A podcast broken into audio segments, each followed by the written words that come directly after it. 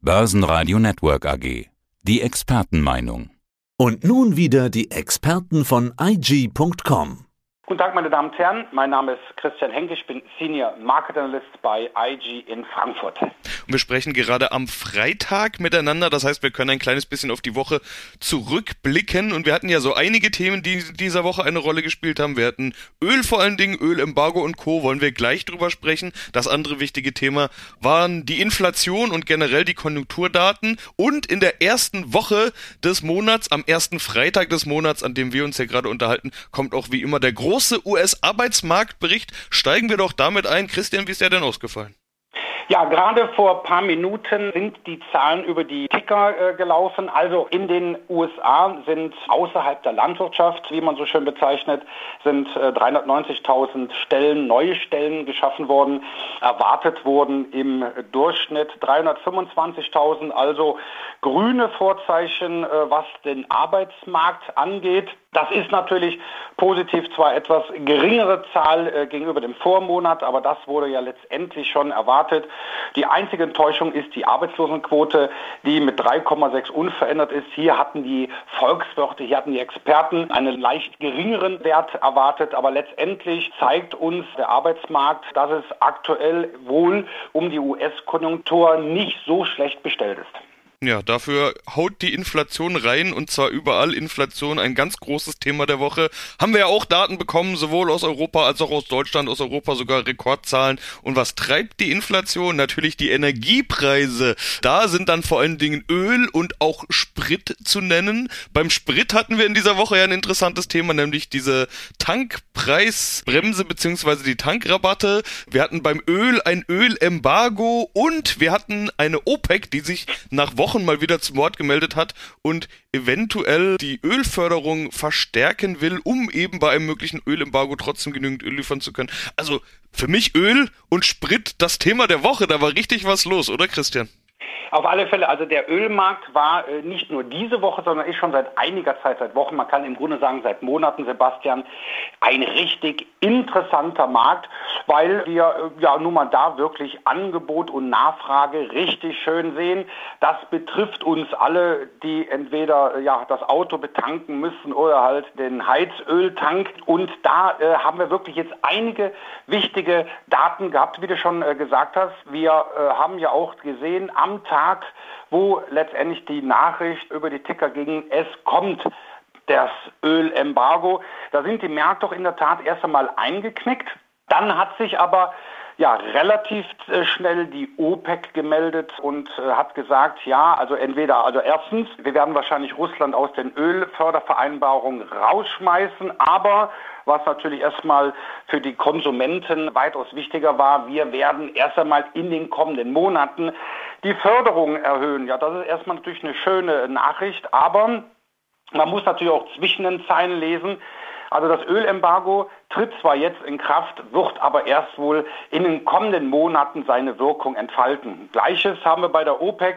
So schnell geht das auch nicht mit der Förderung, mit der Erhöhung der Fördermenge. Das heißt also, das wird auch erst in den kommenden Monaten erst spürbar sein. Und bis dahin, Sebastian, werden wir einen weiterhin hohen Ölpreis sehen. Also in den kommenden Monaten erwarten ja auch die Experten, dass dann die Inflation leicht zurückgeht. So, und da haben wir jetzt natürlich, Sebastian, den Knisus Knaxus. Da haben wir jetzt wirklich das Haar in der Börsensuppe, weil die FED, Jerome Powell als Chef der US-Notenbank, der hat jetzt natürlich gesagt, okay, wir erhöhen so lange die Zinsen, bis die Inflation runtergeht.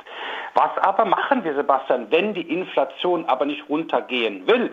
Das heißt also, wenn jetzt wirklich Ölpreisembargo sich entfaltet, wenn, und das ist ja in der Vergangenheit auch schon mal vorgekommen, wenn zwar die Ankündigung, der Wille war da, aber letztendlich nicht die Tat, die OPEC-Mitglieder vielleicht doch nicht so viel fördern, wie sie vielleicht großmündig angekündigt haben. Das heißt, wenn wir also einen weiten hohen oder sogar steigenden Ölpreis haben, weil dann, glaube ich, wird es für die Notenbank, der FED, sehr schwer, die Zinsen ja moderat zu erhöhen. Das ist ja die Hoffnung der Marktteilnehmer. Was ist, wenn jetzt die FED sagt, so, wir erhöhen nicht mehr um 50 Basispunkte auf jeder Sitzung, sondern wir gehen jetzt mal auf 75 Basispunkte. Und dann, das hat jetzt vielleicht mit dem Ölmarkt weniger zu tun. Und was ist, wenn jetzt die FED jetzt ja letztendlich wirklich auch die Ankündigungen umsetzt und sagt, so, jetzt reduzieren wir die Bilanzsumme, jetzt entziehen wir den Markt Liquidität. Weil ich glaube, das kommt dann eins zu eins oder wie man so schön sagt, real-time dann an den Aktienmärkten an. Es profitieren ja auch manche Firmen davon, wenn der Ölpreis steigt, wo es Gewinner gibt. Da gibt es eigentlich immer auch Verlierer. Okay, das kann man so nicht sagen. Vor kurzem hatten wir auch mal Wochen, da haben so ziemlich alle verloren. Aber gerade beim Ölpreis gibt es ja Firmen, die gerade dann gut laufen. Sieht man dieses Jahr. Firmen sind mit den Ölpreisen, mit den Rohstoffpreisen mitgelaufen. Wer profitiert? Eben, dann müssen wir mal, muss ich mal äh, kurz wirklich mal etwas einen größeren Bogen machen. Wenn wir die letzten Wochen und Monate gesehen haben. Wir haben ja Krisen noch in Löcher gehabt. Also da hat es ja wirklich nicht gemangelt. Langweilig wurde es ja äh, für uns Marktteilnehmer und gerade für uns Analysten ja nicht. Es war ja immer was los. So, die Aktien tendierten ja über Wochen, über Monate ja nach unten, gen Süden. So, heißt das, dass ich dann die Aktienklasse, also letztendlich Aktien äh, liegen lassen muss? Nee, natürlich nicht. Da gehen wir natürlich hin und suchen natürlich nach der sogenannten Sektorenrotation. Das heißt, welche Aktien können sich von dem allgemeinen Trend abkoppeln, beziehungsweise, und jetzt komme ich wieder zu dir, welche Aktien profitieren von der aktuellen Situation an Ölmärkten. Ja, und das ist natürlich jetzt keine große Überraschung. Da kommen wir natürlich zum Stocks 600 Oil and Gas. Ja, ich meine, die Amerikaner haben vergleichbaren Index, Subindex. Also die Ölaktien, die profitieren davon. Das haben sie schon. Seit einigen Monaten geht es auch für diese Werte aufwärts. Und wenn man sich mal bedenkt, Sebastian, noch vor Jahren, wenn man da gesagt hätte, ich kaufe eine Shell, ich kaufe eine BP, ja, das heißt also Unternehmen, die mit der Förderung fossiler Brennstoffe Gewinne machen und das nicht zu wenig, ja, dann wäre man vielleicht ja, des Raumes verwiesen worden, also fossile Brennstoffe, Aktien, die halt letztendlich dieses Geschäftsmodell haben, die standen ja eigentlich zuletzt nicht unbedingt auf der Einkaufsliste der Investoren. Nachhaltigkeit, ESG, grüne Welle, das ist, was im Grunde eigentlich bei den Anlegern sehr beliebt ist. Aber in den letzten Wochen Monaten waren gerade diese Aktien halt sehr beliebt. Können wir mal genauer drauf schauen vielleicht? Wen kann man sich denn genau anschauen? Wenn wir jetzt über Öl, Gas, äh, Rohstoffe sprechen, wer sind da die Champions oder wer ist da gerade besonders spannend?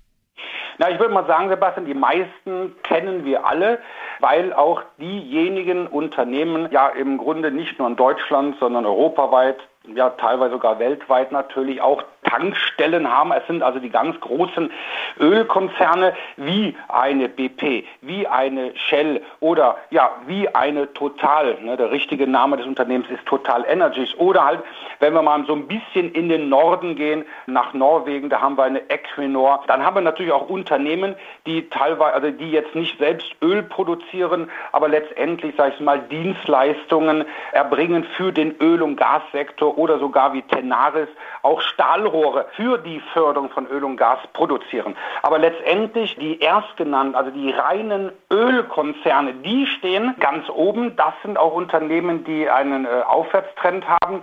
Und ja, da fallen im Grunde eigentlich die Aktien, die ich schon genannt habe, eine BP, eine Total, eine Equinor, ähm, ja auch eine Shell, charttechnisch wirklich ins Auge. Weil da haben wir natürlich nicht nur das Chartbild, was dafür spricht, sondern wir haben natürlich auch hier letztendlich auch Dividendenrenditen, weil diese Ölkonzerne, das sind Cashmaschinen. Ja, das heißt, die verdienen sich momentan, Entschuldigung, wenn ich das sage, dumm und dämlich und das geben die natürlich auch an die Aktionäre weiter in Form einer höheren Dividende. Ja, Christian, vielen Dank für diesen Überblick und äh, sind wir gespannt, wo es da hingeht. Hören uns beim nächsten Mal wieder.